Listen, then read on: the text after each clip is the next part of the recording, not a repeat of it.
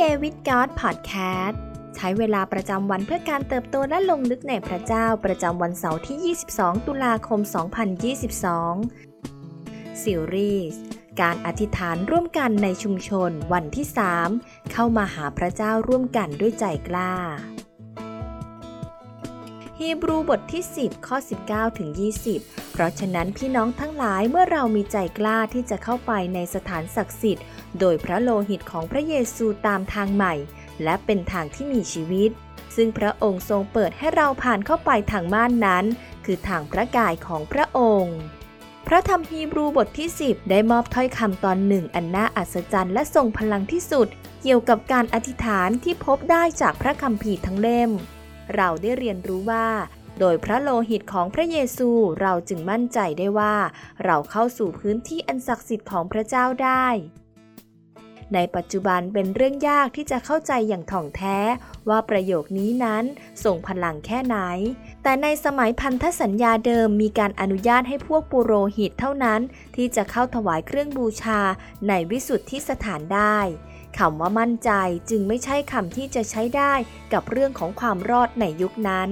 เนื่องจากการถวายเครื่องบูชามีกฎเกณฑ์ และหลักปฏิบัติมากมาย อีกทั้งยังมีบทลงโทษที่แสนรุนแรงจนอาจถึงขั้นตายได้แต่เมื่อพระคิดทรงไถ่เราที่กังเขนพระโลหิตของพระเยซู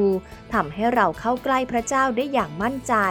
และสิทธิพิเศษนี้ไม่ใช่สำหรับเพียงพวกปุโรหิตหรือนักบวชเท่านั้น แต่มีไว้สำหรับพวกเราทุกคน เราล้วนได้รับคำเชิญให้เข้าใกล้พระบัลลังก์ของพระเจ้า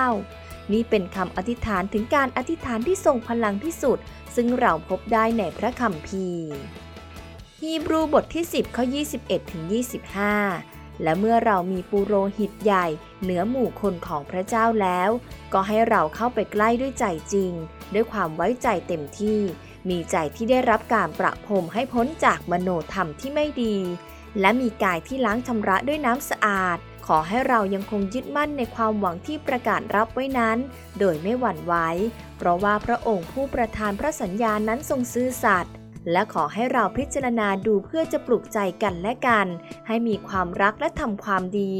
อย่าขาดการประชุมเหมือนอย่างบางคนทำเป็นนิสัย แต่จงหนุนใจให้มากยิ่งขึ้น เพราะพวกท่านก็รู้อยู่ว่า วันนั้นใกล้เข้ามาแล้ว แม้เราจะเป็นผู้ที่พระเจ้าได้ทรงไถ่แล้ว แต่หลายครั้งพวกเรากลับมักหลงลืมความเชื่อมโยงระหว่างเรื่องของความรอด และคำสั่งที่ให้เรารวมตัวกันอย่างต่อเนื่อง แนวคิดนี้มาจากฮีบรูบทที่ 10 เช่นกันที่กล่าวว่า 1. ให้พวกเราเข้าไปใกล้ด้วยใจจริง ด้วยความไว้ใจเต็มที่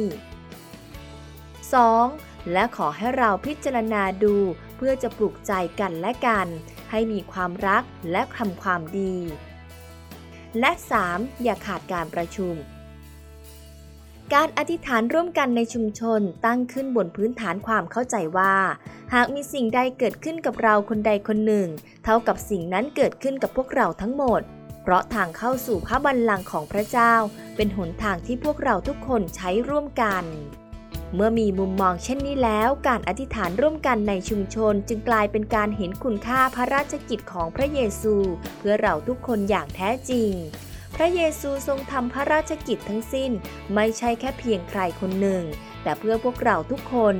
ดังนั้นเราจึงต้องพบปากกันอย่างสม่ำเสมอ เพื่อก้าวเข้าสู่การทรงสถิตของพระเจ้าร่วมกัน เหมือนกับครอบครัวมารวมตัวกันช่วงสุดสัปดาห์ที่บ้านของคุณพ่อ เราเองก็ต้องรวมตัวกันที่พระนิเวศของพระบิดาเป็นประจำเช่นกัน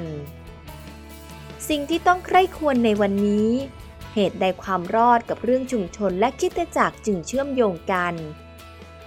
พระเจ้าทรงปรารถนาให้เราดำเนินชีวิตในความเชื่อ ตามลำพังหรืออยู่ร่วมกันในชุมชน เพราะเหตุใด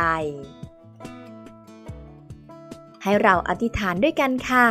พระเจ้าที่รัก เราสรรเสริญพระองค์ผู้ทรงเป็นทางรอดเดียวของเราไปสู่พระบิดาเราสรรเสริญพระเจ้าผู้ทรงเป็นมหาปุโรหิต ผู้ซึ่งนำเรากลับคืนดีกับพระเจ้าอีกครั้ง ให้เราได้ตระหนักถึงความรอดและพระราชกิจของพระเยซูที่ทรงกระทำเพื่อเรา